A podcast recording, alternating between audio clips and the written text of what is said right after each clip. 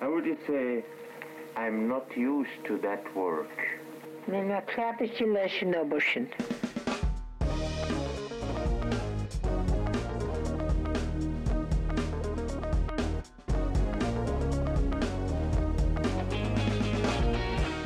Hello, agus faltearás. In this, our third episode, I talked to Anne Marie O'Brien, who's the director of our Irish Script on Screen project, which has so far digitised roughly 425 manuscripts. You will find out how these same manuscripts managed to knock out a server in Oxford. And for optimal enjoyment of this podcast, have the website www.isos.dias.ie at the ready. Enjoy!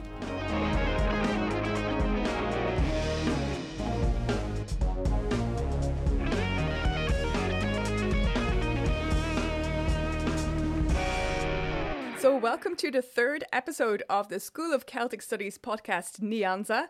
And today I'm joined in digital fashion by Anne Marie O'Brien, who is the director of the Irish Script on Screen project, uh, which is run at Dias. Uh, or uh, her other uh, function title, as we know her, is the one woman miracle behind ISOS. Um, and uh, as Mícheál Hoyne mentioned in the last episode, she's the woman who makes it possible for uh, Celticist to watch medieval manuscript in their pajamas at home. so we are very grateful to her for that. Uh, so hello, Anne Marie, you're very welcome. How are you? Hello, thank you for having me. Of course, yeah. We're all uh, we're all fascinated by what you do, so I'm really thrilled to have a chance to uh, ask you more about that. Uh, and as you know, the questions will be in Old Irish, but they will be translated as well. So uh, I'll I'll just uh, start with our very first question, uh, which is Ceist. Ciad the chof an féin agus do an. What is your name? Which is a bit superfluous, but uh, I ask it anyway. What is your name, uh, and what brought you here, uh, digitizing manuscripts uh, and uh, at Dias? Okay, well, I'll give you a little bit of a history about myself. My name is Anne-Marie O'Brien, and I'm currently the director on the Irish Script on Screen project in the School of Celtic Studies.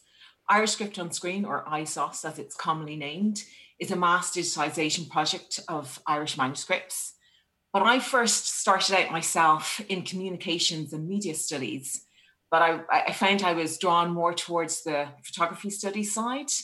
Um, so this led me on to following that with a, a degree in technology and commercial photography at Dún Laoghaire Institute of Art Design and Technology. Very cool. So at the end of all of those studies, it was about uh, 2002, and uh, digitization at this point was was out there, but it, it wasn't something that, uh, as we know it today, um, there was one digital camera in my uh, on my Oh, course, wow. and um, everyone looked at it as being very quite uh, odd and uh, something that we weren't really sort of interested in. Because at that point, when you took a, a picture, it took a couple of seconds. So if the person moved at all, it would be blurry, and and so we just kind of looked at this, going, "Oh God, that's never going to take off." Uh, so how Imagine that, yeah.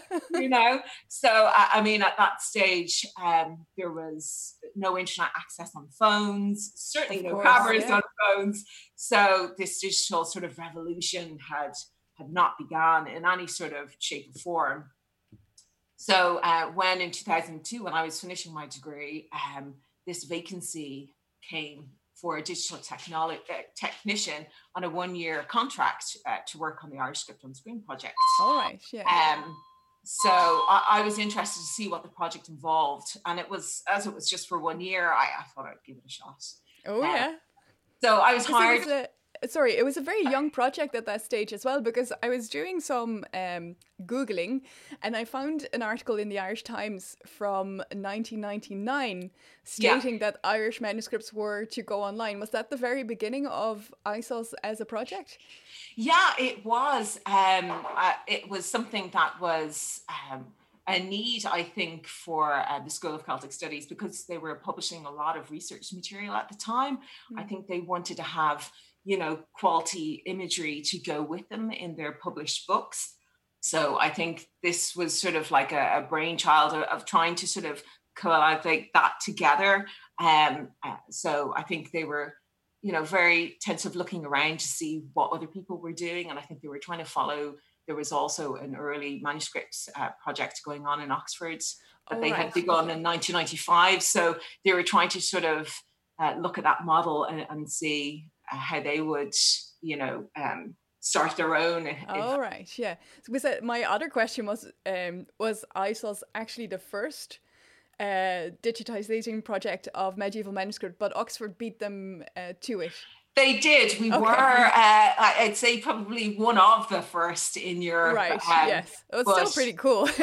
yeah. I mean, it, the people who were starting the project in Oxford were coming across um, and helping uh, at the time oh, right. Celtic okay, studies. Yeah. So there was a lot of back and forth between the two projects to see what was working.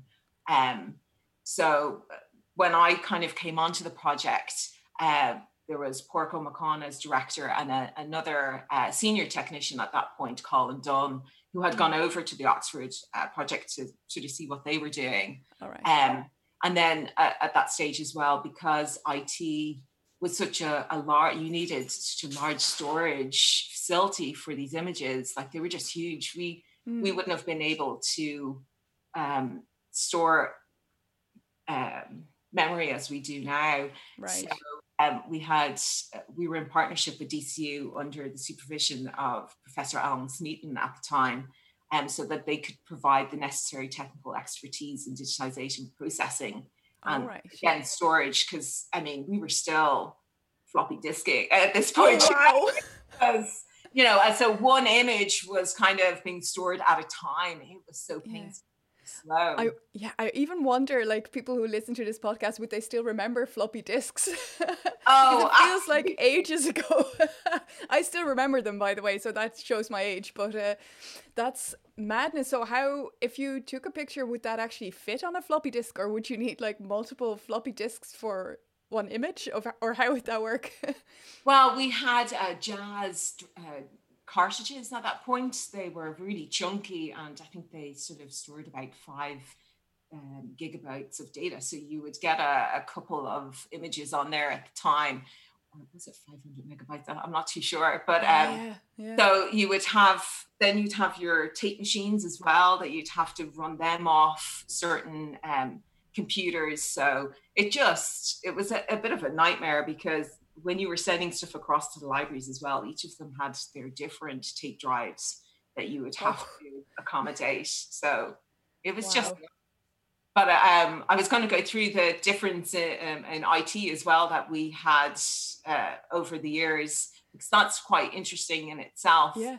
Because um, when we um, set up, um, we had two servers um, for two terabytes of data and they were they cost a significant amount of money oh, yeah. like 20,000 euros per two giga, uh, terabytes and they were huge the size of fridges oh so, wow and whereas now i can get a two terabyte portable drive that I can carry around in my bag like it's tiny, you know, and, and it costs 80 it? euros. Yeah. So, I mean, technology has just changed so much in the 20 years that I've been working on this yeah. project. And I think that's what one of the the biggest things is for digitization projects now. It's like the not only are you taking images, you have to be very careful about how you're going to conserve your digital data as you go ah, on. Uh, yeah. That's it's, definitely an issue we will discuss further because I'm very interested in the digitization or, or preserving digitization, as it were, because that's a very difficult thing now in academia. But for yourself, how do you keep up with all these developments? Because you graduated in 2002, I think you said. Yes. And then, um, but then the all the stuff you learned was probably very different from what you need now, or is it? Or how do you keep up? Yeah, so well, I'll go back to 2002. Um, and so when I came on, there was three of us on the project, and then DCU were taking on all of our um, digital material. Um, so because we were starting to increase our workload, because now we had two technicians digitizing constantly, um, their workload became too much because we were relying on the help of students to sort of go through this. Oh, so, right. Oh, cool. So you did a sort of a crowd sourcing. Yeah. So we'd send over the data in big batches and then they would send it back and they were sort of controlling, I think, at that point as well, um, our website and some ways of putting the stuff up for us. Um, because I think on the Oxford project, they were realizing that storing this material was a huge feat. I think at one point all the servers were knocked down by oh no way them putting up all of this material. yeah, so it was you know a thin line of how you were going to actually put. So medieval up. manuscripts knocked out a server. That's that's pretty cool. It, yeah. Like not for them at the time, obviously, but it's a pretty cool feat for a bunch of medieval manuscripts to knock out the most well, advanced technology of the time. You, you have to remember this was just revolutionizing the way in which we yeah. were doing things. I think nowadays we just take it that you know this always was there, but it wasn't. You know, it yeah. was so it. You know, people are so used to having access to everything that they want at, at at their fingertips, but you certainly weren't able to do that 20 years ago. Yeah, yeah. Still going into libraries and figuring out how you were going to, you know, get your hands on things. Um, but unfortunately, or they left in 2004 because the workload just became too much for them. So, oh, um, yeah. and in around that time as well, Colin left the project. He went out on his own. Um, so we were kind of at a standstill of how we were going to fulfill the role now of this new sort of technical role that we needed. Yeah. So I went back to college then at night time to do another degree in Oh wow, fair play. in IT because I was like I mean I came in to the project knowing photographic principles and techniques yeah. but my IT skills I mean you know, thank goodness we have Andy on our, uh, yes. and he stuck with us because I was delete things. I was like, I just had such a fear of computers. Yeah, and so, shout out here to Andrew McCarthy, who's also putting up our uh, podcast online and taking care of that aspect of the podcast. So thank you very much, Andy. Absolutely. yeah, you're like, a star. a lot of this just wouldn't be possible without yeah. help, you know, dedication of people who've really yeah. put in their time over the years. So I, I went back to study and, and figured out that computers weren't so scary and um, I wasn't going to delete things forever, you know. um, and I, I kind of took over that role as well. So um, just to kind of keep the, the project going because again, I was kind of only brought on for one year and mm. it was hmm. very much known, you know, you're only going to be here for a year. This is what you're going to do, you know, and afterwards you're going to be gone. And right. I was like going, okay, uh, and then every year it was like, can you stay for another year? I was like, okay, I'll give it another year, you know. Yeah, um. And then you sort of, I think manuscripts, um, they just, an Irish history, in they just take something, you know, you just fall in love with it. Oh, and, yeah. You know, you just can't, you can't leave it go. Once you're sort of involved invested, you're, you just fall in love with it, I think. And you just yeah. feel very like proud and this is your history and you need to be able to yeah. keep on going and they're amazing objects medieval manuscripts and they just yeah. Yeah they make you fall in love with them yeah because that's i wanted to ask you that as well like did you know about medieval manuscripts before you started at Dias or oh, did you have an interest in them at all or? No not a no. clue. Uh, and i think even for the first few years that i was there it was very much and i think that's what's difficult about some of the digitalization projects when you go out because you're looking for people who have skills now in photography heritage photography um, they don't necessarily have librarian skills or archive skills right. so they, they, don't have sort of a knowledge of what the um, subject matter is about you know mm. and how mm. fragile it is and um, so you need to be very careful because when i started off first as well i i, I thought it was very much a, a photography project and and that's the way I, I, I went at it uh, but I, I learned over my time that, you know, it, it's not that, it's that and more. You have to be able to be really respectful of the material yeah. because yeah. these are primary sources. And once, you know, if they're damaged in any particular way, there's no going back, you yeah, know. Yeah, yeah. Uh, it's not like you can find another copy. No, exactly. Else, you know? So, Although we're always hoping for that, but it very oh, yeah. rarely happens. um, yeah. So it, yeah, I think it's then we had Ó Macháin left the project in in 2012. So it's kind of landed then on myself then as being the the solo person on the project since then. Yeah. Um, wow, but- that's amazing as well for such a project because there's a lot of different skills involved in it as well. I mean, there's the photo taking, but there's also the digital aspect and making contacts with libraries, I suppose, and people who have manuscripts. And that that all boils down to you now, is it? Yes. Uh, well, Wow. of course, um, we definitely have, uh, you know, with the great academia staff that we have in um, School of Celtic Mm. As well. I wouldn't be able to do it without people's help and, and the want that they have to help you out and the interest that people have. You know, I've come across so many people throughout my 19 years that I'm there yeah, now. you're almost up for a party at Dias. I know. I'm like, no. Yeah, you know, Take note, people who listen. it's uh, you know and you have people who cross your paths over the years that i have Yeah. done and their love of manuscripts can be seen and they want to help you out because they know what you're trying to achieve yeah, and you know they'll go after it for you you know in their own particular way if Ah, they yeah, that's great. the Yeah. manuscript they will sort Yeah. of chase that for you because they know at the end of the day you know what you're trying to do is highlight this yeah. magnificent history that we have you Yeah. know I think Um, everybody sees the importance of of ISOS as a project, uh, and therefore is willing to put an extra effort in to make it happen.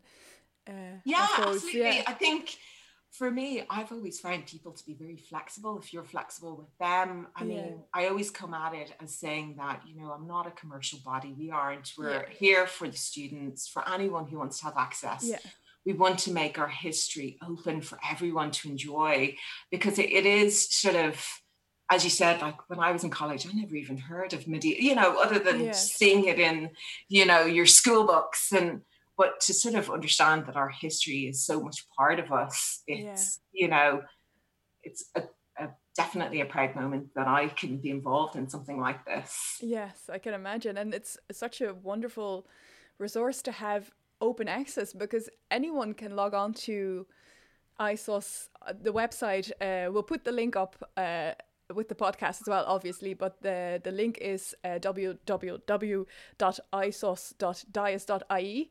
That's it. Yeah. Yes, yeah. So, and anyone can go there and look at all these beautiful manuscripts, and the collection is just growing and growing and growing. Yeah, I mean, at the moment we have about 425 manuscripts wow. online. Yeah. So, roughly on my last count, there was about 80,000 large resolution images. Oh wow, that's amazing, isn't it? It's, yeah, and it, it's a resource that is used quite a lot. Um, we've had about 5 million hits last year. So, that's Oh, a lot of people coming yeah. and going. And, you know, particularly with um, the pandemic, I mean, we need these sort of resources online so that Yes. we're still able to continue our work no matter where we end up because i think the workspace now has changed Definitely. you know yeah. we can't be tied to a particular place yeah. and we need to sort of be able to have fluidity you know Yeah. with being able to carry on our work wherever we are you know through phones or tablets or whatever is Yeah, the no, technology exactly. you know in our pajamas or not in our pajamas, all that, yeah. And I actually I made a list as well, but it fell down, so I'll just have to grab it here. Um, with all the because they're Irish manuscripts that you put up online, but they're not all from Irish libraries. So the manuscripts that you have are actually from as wide a range as um, Australia, Britain, Belgium, Ireland, Scotland, and then some manuscripts that are in private collections. Uh, so that's a really amazing range of countries that are willing to cooperate on this. Yeah, um, we have uh, 25 different partnerships. And Oh, like wow. you said, uh, most of the Irish manuscripts are held in large uh, repositories in major libraries. Um, and then you'll have a few that are in private collections as well. And then, you know, because of our history, um, you will have a lot of the manuscripts have been taken out of Ireland when, you know, different points of history when persecutions were happening and um, they took them with them, you know, Yeah. to safeguard them. So you'll have them turning up in the likes of the British Library or um, one of our last projects was with the KBR Royal Libraries of Belgium. So, uh, and even in that case, that's quite an interesting one. They were brought over to Leuven to St. Anthony's College, and then um, the, uh, they were sort of during the French Revolution, they were dispersed onto the KBR library in Belgium, and some were brought over to UCD. But so uh, that collection in particular has been split. Um, mm. But because now what you can do online, you can bring them back together. We have that collection now completed. So if you're doing your studies, you don't have to say, oh, you know, I'm going to have to go over you know, to Belgium yeah. and then have to go down to UC. You know, you can yeah. continue on your studies um, and get the collection the way it was supposed to be. Yeah. And I think that's really important to start bringing back our history together so that, yeah. you know, the study can be done as it was supposed to be.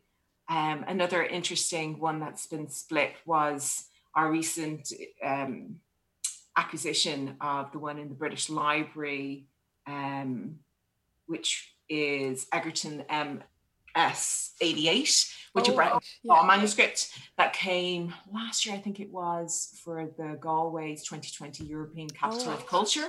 Yes, yeah, yeah, yeah. So before that one came over, we didn't digitize it ourselves. It was digitized um, for insurance purposes. I think the O'Dovran family um, very kindly donated the uh, money to Thank get you. that one digitized.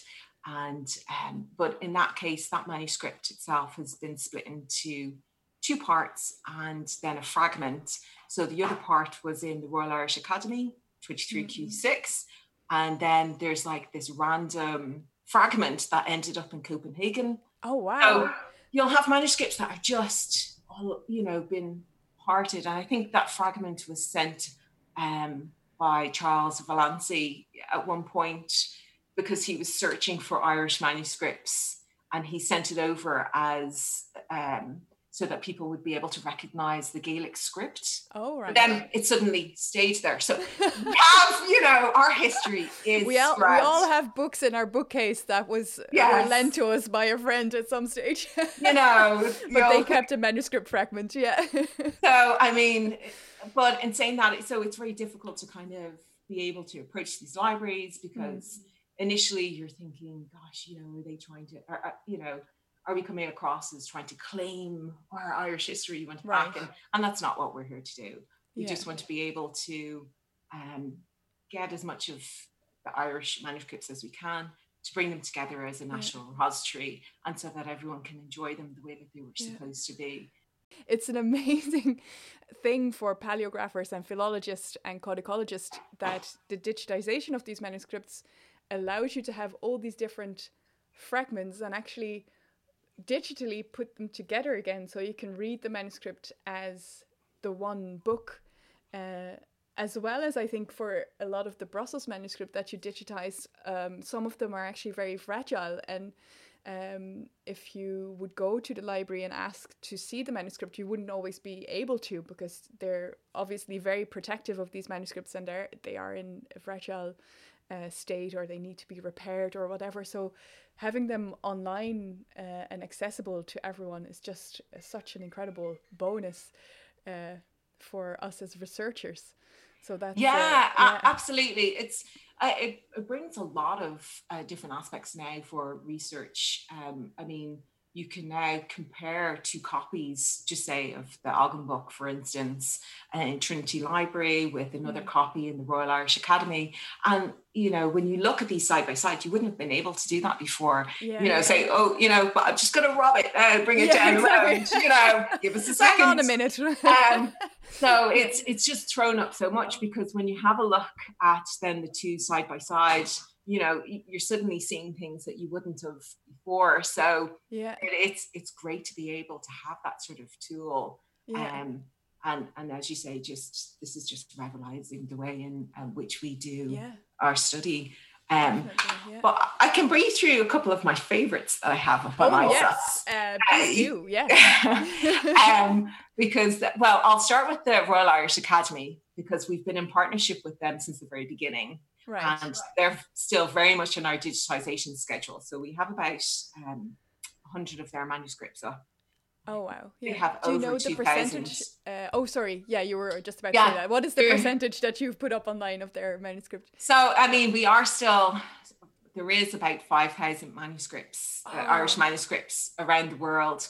So, and we've done 425 of them. So Yeah. we're still slowly going through. a lot of uh, work still to do.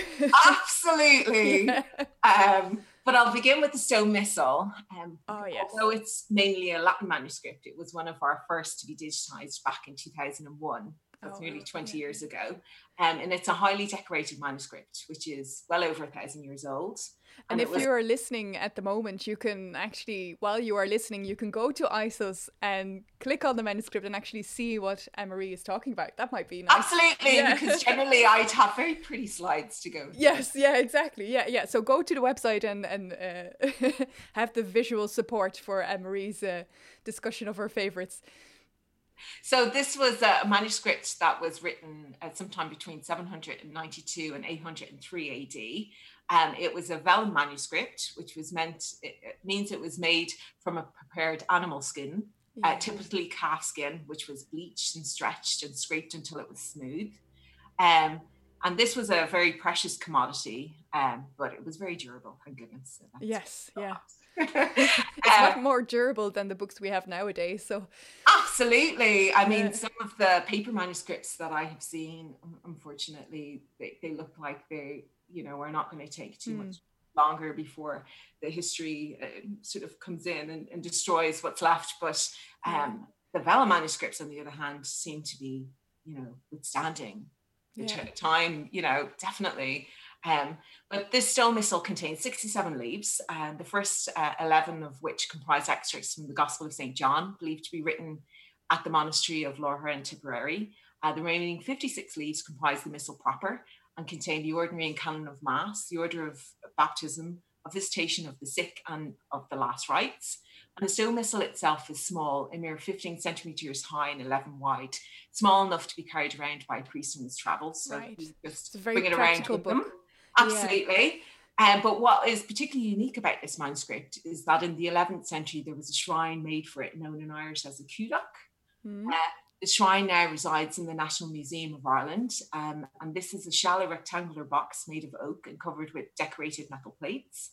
But both the Stowe missal and its shrine were locked away for several hundred years in the walls of Lackeen Castle.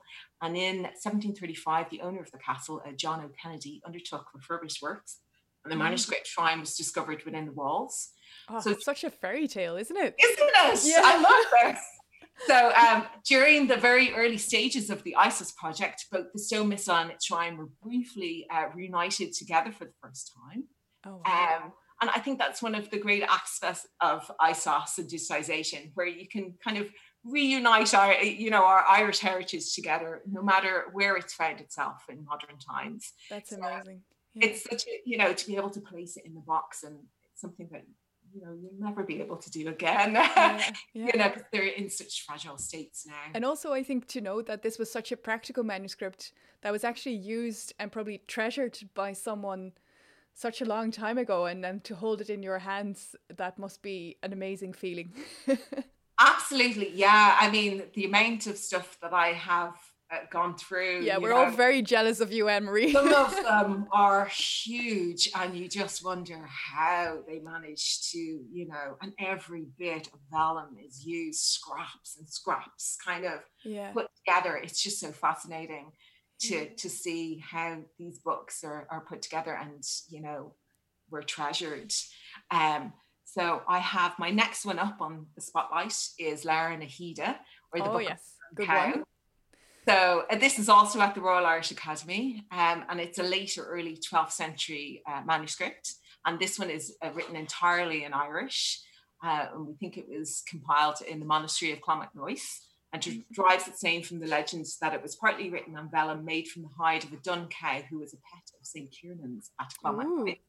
That's cool to have a cow for a pet. A- and then you go, it's definitely on my wish list. looking at it going, I'm, you know, I'm going to use you later. yeah, yeah. Well, okay, yeah, that's the not so nice part about it. um, uh, so it's called, con, uh, commonly known to scholars as LU, and it's the oldest surviving manuscript literature written in Irish.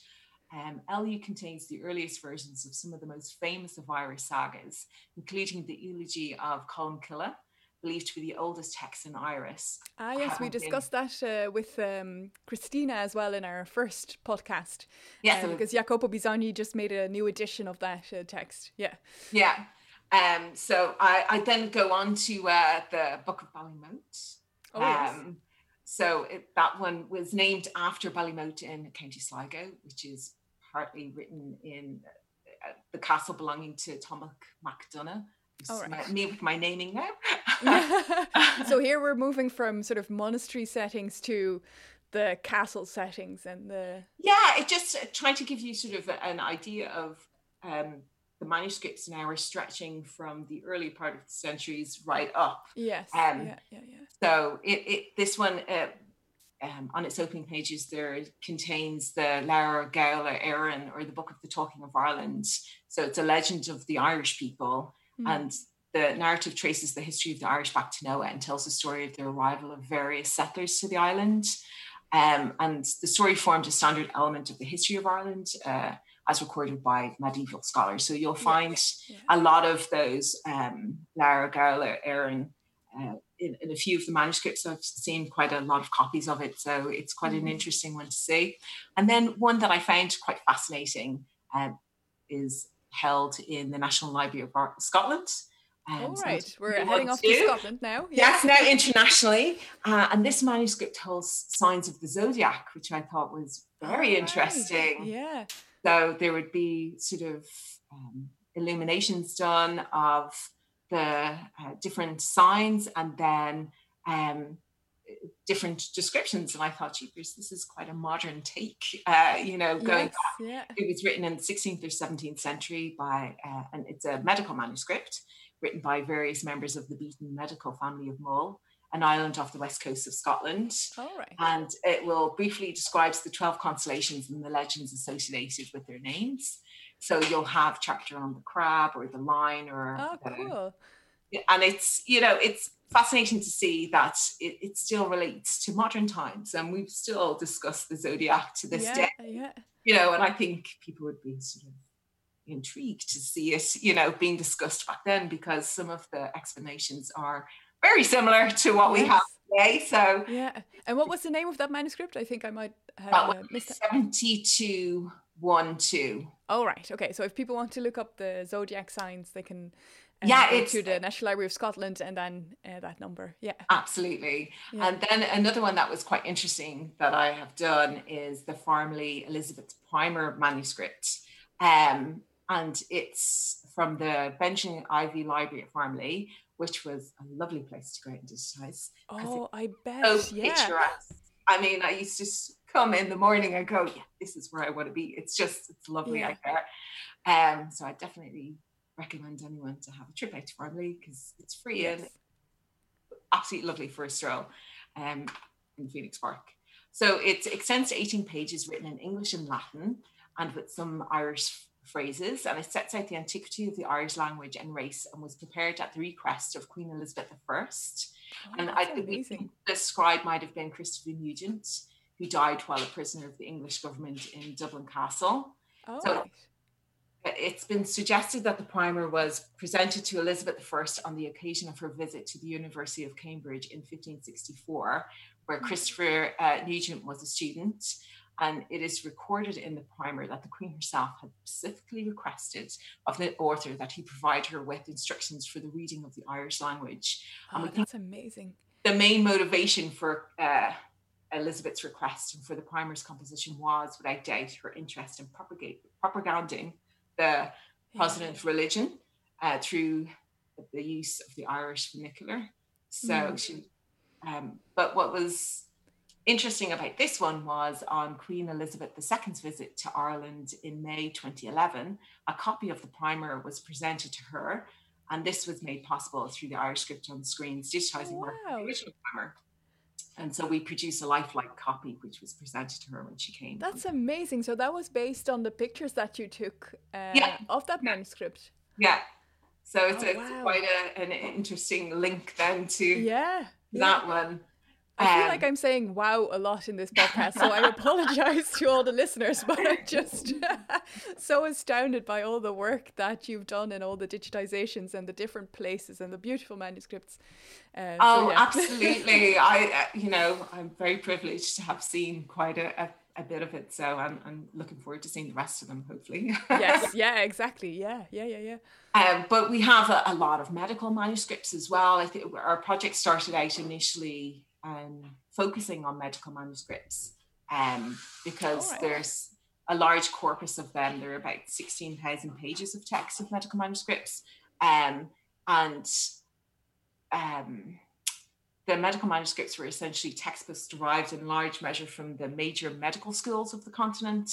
They mm-hmm. were used by medical families and um, they were sort of, we were very international and outward looking. I think when you think of Ireland going back through the centuries, we're we're always kind of bombarded with this image of the famine and how we were so yeah. poor and you know we didn't really have a scholarly sort of presence but that wasn't necessarily you know that's one narrative uh, and the other one is is that we were definitely a scholarly nation um, mm. and we were at the forefront of different types of um, revolutions as well, particularly in um, medicine.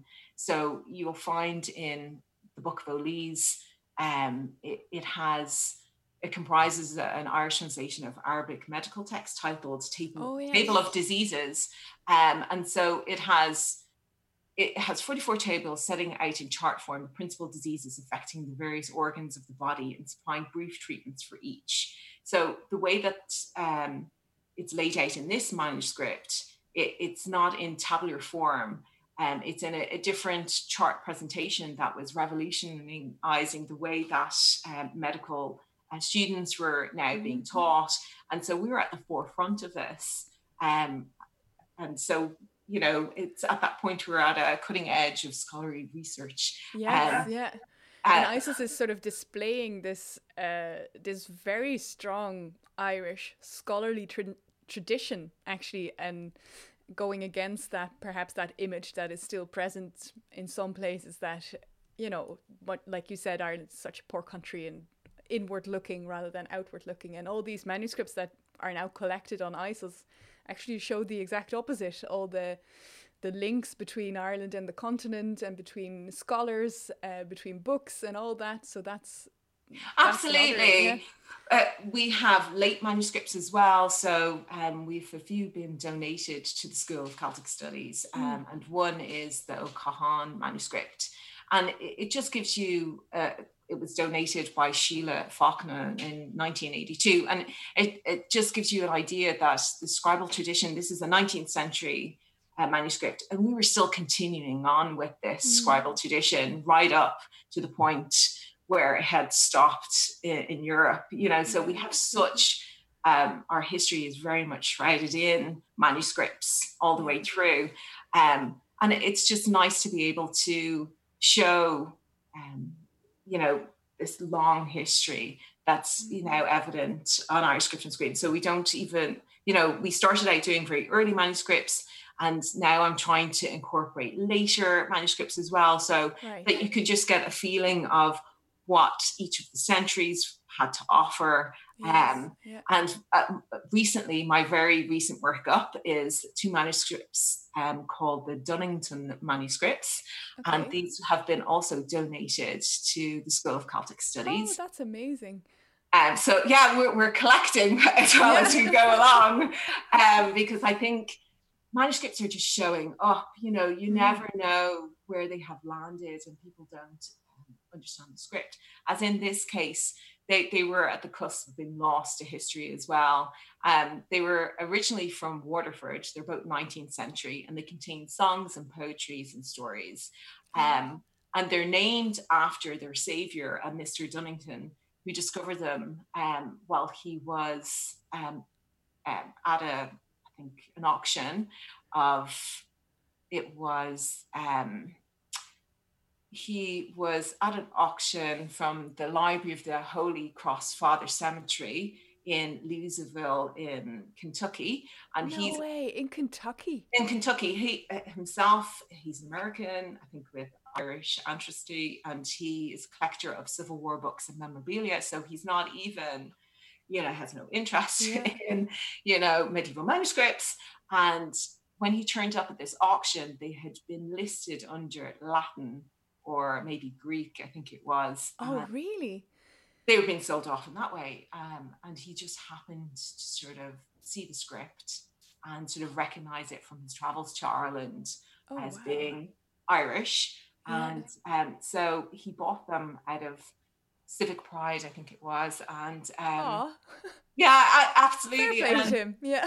found um, Professor Ed Durrell Stolkin from University of Cincinnati, and you know they started to converse about you know what these manuscripts might mean and what they were about. Um, and you know, it's just one of those stories where you hope that will happen more often. yes. Yeah. know, And they found their their home. They came back, you know, and it's such Yeah. a romantic tale of you know our history coming back to us and what we can learn from it. yeah. Um, Yeah. And it's just such a great story, and it, uh, you know, and it, I love that ISOS can be part of this sort of Yes. Yeah. reunite. You know, when they're almost being seen as being thrown away and cast away because you know people can't understand the contents and they see them Yeah. as not being worthy. You know, um. So it's just it's really nice to That's an amazing example. Yeah, yeah. And I was also wondering if you because I'm I'm so curious what your day looks like. So can you talk us through what happens when you when you have permission to add a new manuscript to ISOS? Like how how do you set up the photo setup or or how do you make the photos or how do you put them online? How how does your day work? Okay, yep, that's no problem. Um, so I'll go out and I'll have a look at the manuscript first to make sure that it is able for digitization Right. Most of the time these manuscripts are very fragile and they're in a condition that needs to be treated with respect, first of Mm. all. So once I go out and you also have to make sure that if you're opening a manuscript, because they did like to utilize every inch of space, um, yes. that sometimes very I'll expensive stuff. Yeah. Absolutely. And, you know, the last thing you need to do, because when I started out first, um, digitization cradles, uh, they could have glass plates. And what they wanted to do was press down. right. You're putting pressure on any sort of spine that's been there for Mm. quite some time, it'll Yeah. crack. So I, we never went down that route. I mean, if it doesn't Right. naturally the way that it's supposed to, I just won't go near it.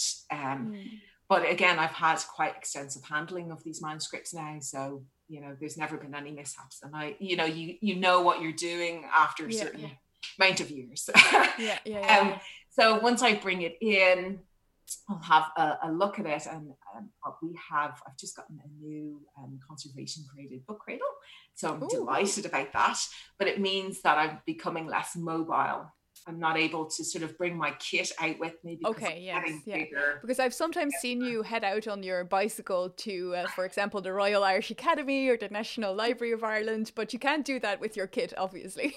No, I mean Yeah. we uh, in the very beginning we had got our first uh, book cradle and it was mobile to an extent, but it has been definitely shook and shaken around around Dublin libraries. Um, so it's becoming very worse for wear, I'm afraid. Yes, and yeah. um, so uh, very grateful to um, the School of Celtic Studies. I'm able to purchase a new um, updated um, book cradle because Mm. if you remember as well, digitization has changed immensely over the 20 years.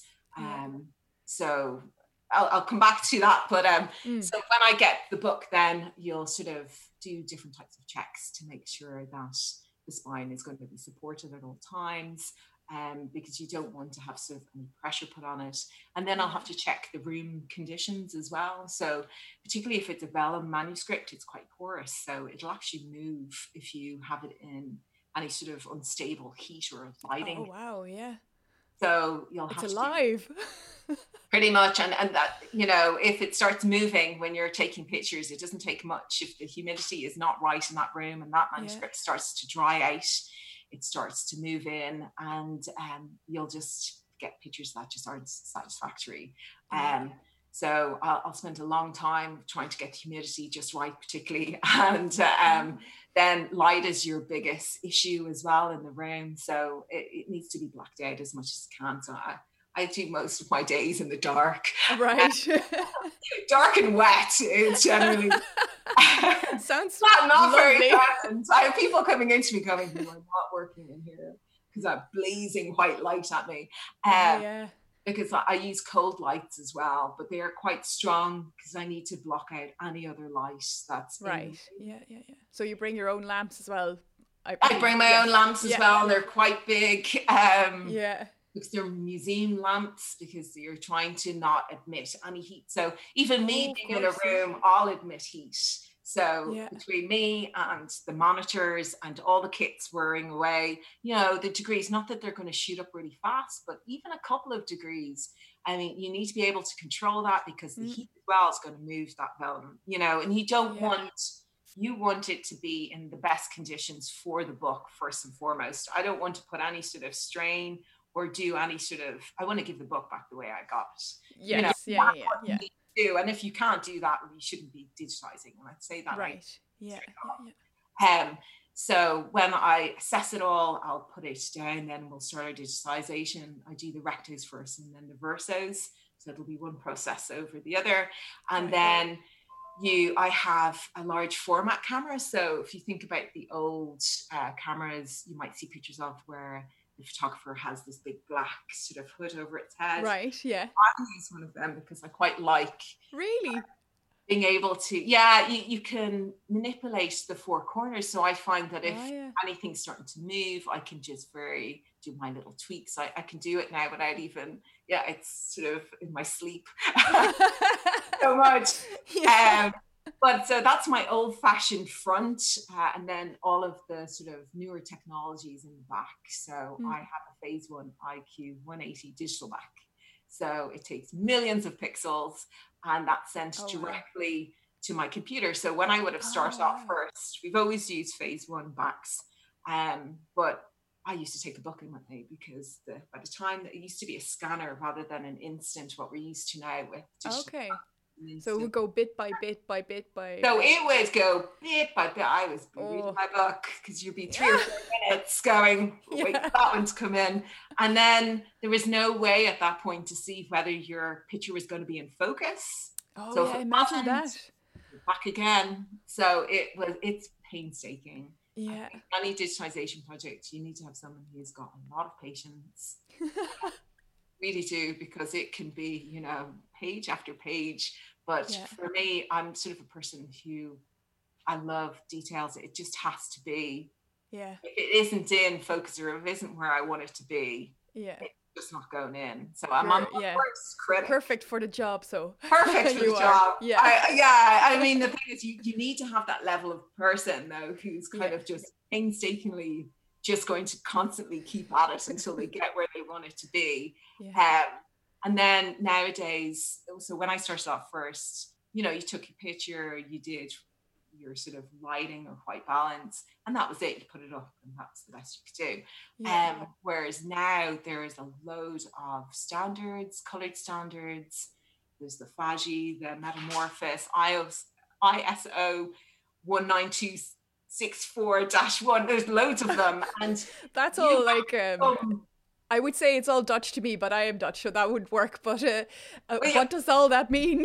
you almost have to be a color scientist. You oh, need right. to know what light is throwing up all these different types of colors, the tones, the noise, the geometry, the mm. little details. And I'm, oh, that I, you know, sometimes at night I can't sleep thinking about, you know, how am I going to get that little bit more detail out because, you know, there's all of this. You have pass all of these different types of steps before yes. your image is deemed, you know, archival quality. Oh, and right. It, okay. Yeah. So there's particular standards for that as well before absolutely. you can put them up online. Okay. Yes. Yeah. Because I mean, they're trying to, you know, you're what you're trying to do is uh, getting an archival copy of the um, the manuscript as you see it. You know, so you won't have to go back and do it again. Yeah. Um, but you know, all the time these are getting tighter and tighter. You know, as digitization becomes the norm now, we've gotten a hell of a lot more rules uh, about what's you know the right way and the wrong way. Um, and what's going to be accepted and what isn't accepted. And, and this can slow down the process for a lot Mm. of um, digitization projects as well. And because it's a lot to go through. I mean, my day before I even start, then I'm doing targets, I'm doing, you know, you're trying to get your monitor to look a certain way. I mean, you spend Right. a lot of time flapping about before you actually get back to your manuscript that's still there, hasn't had even one picture taken, you know. Right. So Yeah. yeah, it yeah. can be a, a very long-winded process.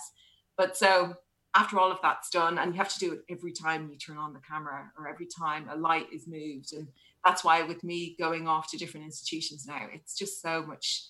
It's so it's harder because I'll come back the next day and you know it'll be like, oh, you know, you, you had to move your kit. And I'm like, what?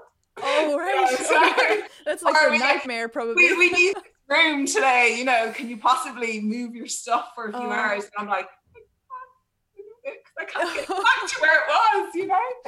But anyway, um, uh, so that's my kit, and then um, when I take the picture, I'll have to come back to it again. So I take all my pictures, and then I have my processing stage, which I'll I'll go through um, Capture One software and Photoshop, and then I'm on to my metadating then, which is the cataloging, because for me, right. Yeah. when we started with ISOS initially, there was no cataloging done, but it's very difficult to, for people particularly who don't know how to find stuff, you know, or what each of the manuscripts involving. I mean, I, I, I think now you have to have some form of cataloging uh, metadata to Yes. go with it. So, Yeah. Yeah. you know, because you can have all these resources and they can't be searchable or, you know, so the, there'll be no use to anybody having them up if no one can find out or figure out what they are.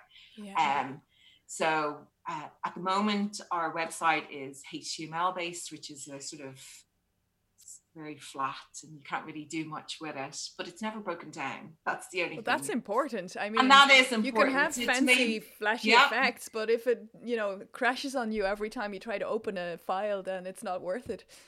Yeah, absolutely. And that's the whole thing. It- It's been up there for, you know, 20 odd years now. It's Yeah. never gone down. We've That's never had any issues, you know, and yes, it doesn't do the sort of, as you say, fancy things that all the rest of them, uh, but it works. Yeah. But in saying that, you do have to change with the times. so we are hoping it's a big undertaking because, as you can imagine, 20 years of, you know, having the website being updated with Hmm. very, I've got loads of files, just loads and loads. So um, we're trying to change the website into this new triple IF that um, you, you have other sort of libraries now coming into. Uh, and that's IIIF stands for International Image Interoperability Framework. All right. Yeah. Um, it's just a way that libraries can communicate with each other. So just say um, you have images up on the Cambridge Digital Library Hmm. and you have images up on ISOS, you'll be able to sort of set up your own workstation and be able to bring in images from Cambridge, images from ISOS, images mm. from Scotland, and have them up in your own and be able to save them. Oh wow. that so sounds you're able to come back to it Yeah, rather than yeah. go right. Okay, I'm starting my day again. Where am I going? yeah, You know, and and this is it's just going to be able to bring so much more to ISOS. Hmm. Um, and the images are going to be zoomable and you're going to be able to search them easier. And um, it just will be able to give you much more tools that Right. you know, Yeah. I think that's needed at this point. yeah. But it's good. It's a big operation. And Yeah. again, there's, you know, with the limited personnel that we have. yes. Um, I.e. you. And poor, you know, uh, Yeah.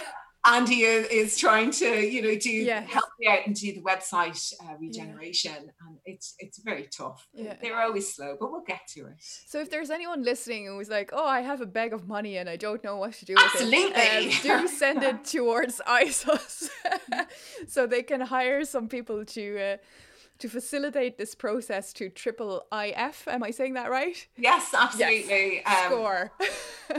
and that's what we're trying to do at the moment is generate some interest in our Hmm. script on screen to see how we can get all of the manuscripts completed at a bit of a faster rate um, with more personnel um, so it is something that we're looking forward into Yeah. so hopefully fingers crossed that we will find people who are uh, you know as passionate as we are about our yes. our manuscripts and our history and what it And I'm can sure offer. they're out there. Yeah, And yeah. absolutely, I think, yeah. like me back in college, you didn't really understand what the need is and what we Yeah. have. You know, Yeah. I think once you sort of let people know about um, Yes. Irish Script on Screen and what we're trying to achieve, and Yeah. you know, this big database of our Irish history that you know, if we don't get it now, it could be lost to history. You know, and it's Yeah.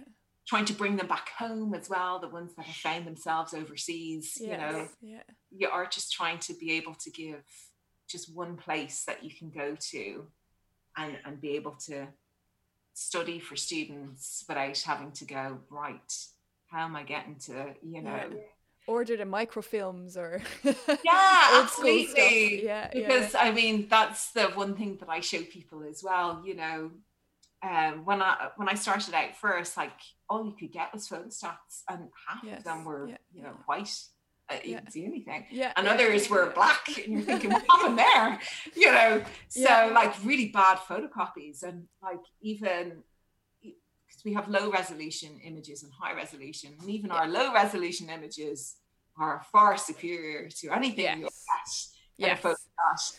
You know, and then when I go, I, you know, I'm taking images from everything that's with the manuscript, from the front to the back to notes that are in between. Everything's getting done. Whereas you wouldn't necessarily, some of these bits are lost, you know, they wouldn't necessarily seem as being important to do. Um, because even when we started out first, we were only taking bits out of the manuscripts that we Oh, were right. more important. Because Yeah. again, digitization was such a big job to do, even Yes, for a yeah. few pages. So that's where we started out with. And so now we're like, well, we do cover to cover and anything else that's included. And Yeah. then I try to get as much cataloging that I can see done um, up so that people can sort of see that as well. And just to make it sort of this resource that is just, you know, there for everyone to share and, uh, you know, have. And um, yeah, so it's, it's just trying to uh, keep on going with that. I think that kind of um, uh, naturally sort of answered the other questions that I usually ask in the podcast, namely, Kesht. Why are you doing it that? Uh, and I think we've pretty much covered that. Uh, you very eloquently did. Um, and also the question Kesht. Kiaret the. To what place is your road or ISOS's road, I suppose. So the future of the project will involve hopefully the transfer to this new uh, type of um, Yeah, Well, hopefully the website will be updated. I'm still trying to keep it as, you know, I think still when you go into some of the libraries, their uh, website can be very flashy and just Mm. so much at you. So I'm trying to still think the essence of ISOS to keep it the same, Yeah. but have all these extra tools. And whether we can achieve that is another thing, but it, that's Yes. our, our goal. yeah. Um, and then it's trying to get funding for Mm. more people to come back onto the project. yes, that would be because amazing. It's just been one recession after the other. Yeah. coming, you know. So I'm Yeah. like, no, not another recession. Yeah. no. But the millionaires got richer, so Um, who absolutely. knows? Maybe they're listening. you know, and if they feel any way towards, uh, you know, Irish history and trying to preserve our culture, you know, that's what we're trying to do. Yeah. And then it's really trying to keep our digital archive then and conserve that as yes. we go forward because I'll come back to the changes in RT, IT. They've just been so huge in 20 years yeah. because when when I started out then a couple of years in, there was DLT tapes. That's what they were talking about. You know, you need to store on DLT tapes. These are going Right. to last for 30 years, you know. And so we were kind of going, okay. And they were expensive. They were like 80 uh, euros per tape. And they only sort of held a very small amount of data. So, I mean, I have hundreds of them.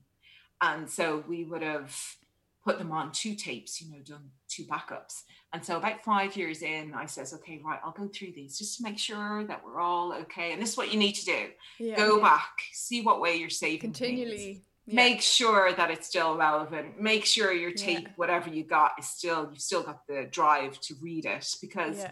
Oh, you know you'll have an IT change and all the laptops will change and suddenly you won't have Yeah. CD drives anymore or you won't have anything and you're thinking where did they go?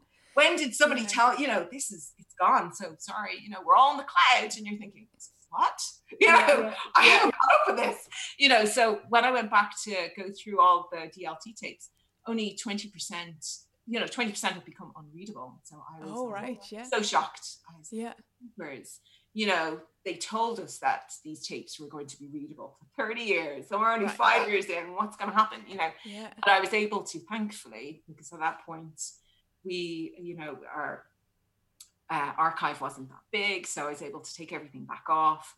And now we do it um, on sort of a, a live medium. So that would be hard drives where We need to, poor Anthony again, or uh, Andy again, Yeah. has uh, been struck with that one. So he'll go through our server that we have in house, and then we have another one out of house, just in case uh, you know the off chance yeah oh yes yeah flooding or you know yeah fire or anything, so that you have another backup. So you have to have a backup of your backup, yeah and yeah, then a backup of each of the servers. So yeah um, you'll have one copy on one hard drive and another copy on another hard drive. And if this hard drive fa- fails that day, there'll be, you know, red flags and it'll be copied onto another one. So it's just keep on copies and they need to keep on going. yeah And you need to be looking at it daily. that's a very comforting thought. That Yeah, there's so absolutely. many backups of ISOS Because I'm like going, I am not going back and doing them again. no yeah, it's 20 years work here. I know So- so- Oh, you want to be Yeah. sure, you know, and and that's the thing. You have to be constantly on top of this. You really Yeah. do, yeah um, because it's a life work. So yeah yeah you know, and it's a resource that it needs to be maintained. That's the thing, and it's a virtual maintaining virtually, which is very tough. yeah But and and people don't realize that that is, needs to be costed into your budget. You yeah, know, yeah, yeah, that sort of thing needs to be constantly going on. It may not be glamorous. It may you may think you have it forever, but Oh, you no. not. You know, and then and then it's gone, and then you know then you're Yeah. at So very good many Yeah, many very good. backups Yes, money Yes. backups. and in terms of future plans, are there um, any manuscripts that you can give us a sneak preview that you might be digitizing in the future or that you'd like to digitize in the future? Well, um, that's the thing about the ISOS project. We're very lucky in that everyone I've met really wants to become involved Mm. with the project because no, there's no cost involved. And people kind of get to know me over the period of time. Um, and so, you know, it may take a long time to do things, but they'll get done. I'll never forget a person, but I do have a lot of different projects running concurrently. Um, so we'll go into the Royal Irish Academy for a few months of the year, um, or we'll go over to Trinity College for Right. you know a couple of months, and Yeah. but they'll start to all run together, and then smaller projects I'll take in one or two manuscripts from each of them. So um, at the moment we were in Trinity College, but because of the pandemic, Of course. I literally got up one day and went, "Okay, I'll see you. Is it two weeks? We'll be back here." Yeah. Months later, and so Yeah, it's yeah, quite difficult to sort of get my stuff back from there. And Oh yeah, that's another problem. Yeah. So you were all set up there and then the pandemic hit. and- Oh yeah, I, I thought Yeah. it was coming back. It was. Oh yes, you know, yeah. I'll see all you. been there. I'll see you in a you know short period of time. Um, but um, so at the moment, I'm I, I, want to go back into the Royal Irish Academy. I mean, they're one of the mm. major repositories of our Irish manuscripts. So hopefully, I have a list of um, medical manuscripts that would complete our list. I think. I hope. Ooh, that would be cool. that would be a reason for a party. that would be nice to be able to sort of say, yes, we've completed this section. You know, yes, so yeah. I'm hoping that you know, next year we might be able to get in, get a couple more, but that project will probably be over maybe two years to complete that. But um, they uh, um, have the Cathach 12 or 33. So it's the 1300th anniversary of the birth of Colm Cille. That's oh, next year. Mm. So I did the Cathach, uh, God, a few years ago, but it's never gone up on ISOS. We were kind of waiting to sort of get it up when um, this anniversary is about to happen. So, oh wow, that's something to look forward to. Go. Absolutely, because yeah. even for me, you know, uh, my kids will see that in their secondary school book, and they're like, "Oh, oh wow, yes, yeah, you know, you'll be able to see more now soon." You know, oh, exciting! You heard it here first, folks. absolutely. So hopefully that'll go up, and then um, I am just about to get the Great Parchment Book of Waterford so um, that's a manuscript containing records of the city from 1356 to 1649. Oh, that's very interesting as well. So very it's going to be the other stuff. Yeah, yeah, absolutely. I mean, that's where we're kind of branching out now to sort of books that are of interest to people, and when they come up, um, that it suits them to be able to come across a digitization project now um, because the museum's closed down in Waterford. So we're taking opportunities when we can. And I think that's what yeah. we do at ISOS. You know, if an opportunity presents itself, I'll stop doing other work and I'll take this on and then I'll go right. back again to others. And yeah. I think that's what people of understand as well, that it's yeah, um, yeah. just a, it's a process. Goes absolutely. Yeah, yeah. No, I'm looking forward to getting that back uh, book up. It, it, looks like it might have um, nice illuminations in it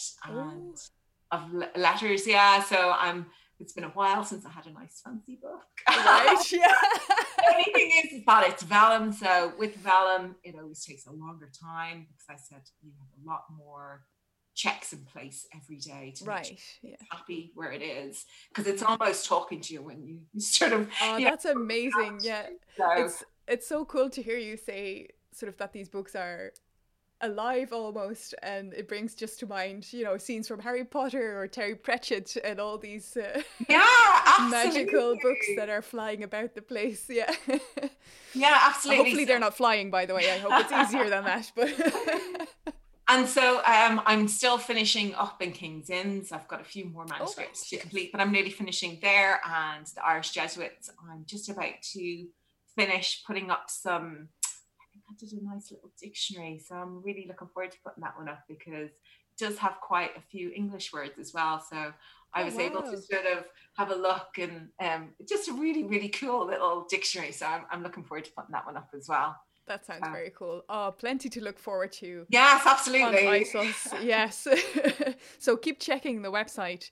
Uh, and then I think it is time for us to move on to the final question uh, which is the question where uh, I ask you who to nominate for the next podcast. So uh, the question is Kecht in Vil Anamharalat? Do you have a soul friend or uh, someone that really who really inspires you at Dias and who will be the victim of my interviewing uh, skills next time. So who would you like to nominate? Um, so I would like to um, put Chantal Kobel up. Um, I, her work fascinates me. So it'd be nice to hear what she's up to these days. That's very exciting. Chantal is our Bergin or one of the two Bergin fellows who works at the School of Celtic Studies and her specialty is manuscripts. So that'll be a nice sort of uh, move over from Excellent. talking to you about the technical aspects of manuscripts and getting them up online to going to her and actually um, because she specializes in codicology and paleography. So how are these books made and how were they written and who wrote them? So that'll be very interesting. So thank you for that nomination. And uh, Chantal, if you're listening, I hope you're uh, ready and uh, up for it. I'm looking forward to it. Yes, me too, very much. And then uh, the only thing that um, is left for me to do is to thank you, Anne Marie, for uh, joining us and giving us this wonderful insight in well, behind the screens actually at ISOS and the type of work you do and uh, the amazing outcomes, uh, all these beautiful manuscripts that you can go and see online. So uh, thank you very much. That's right. Uh, and I hope uh, everyone who is listening will join us again uh, for the fourth episode next month. So uh, we'll talk to you later. Slán!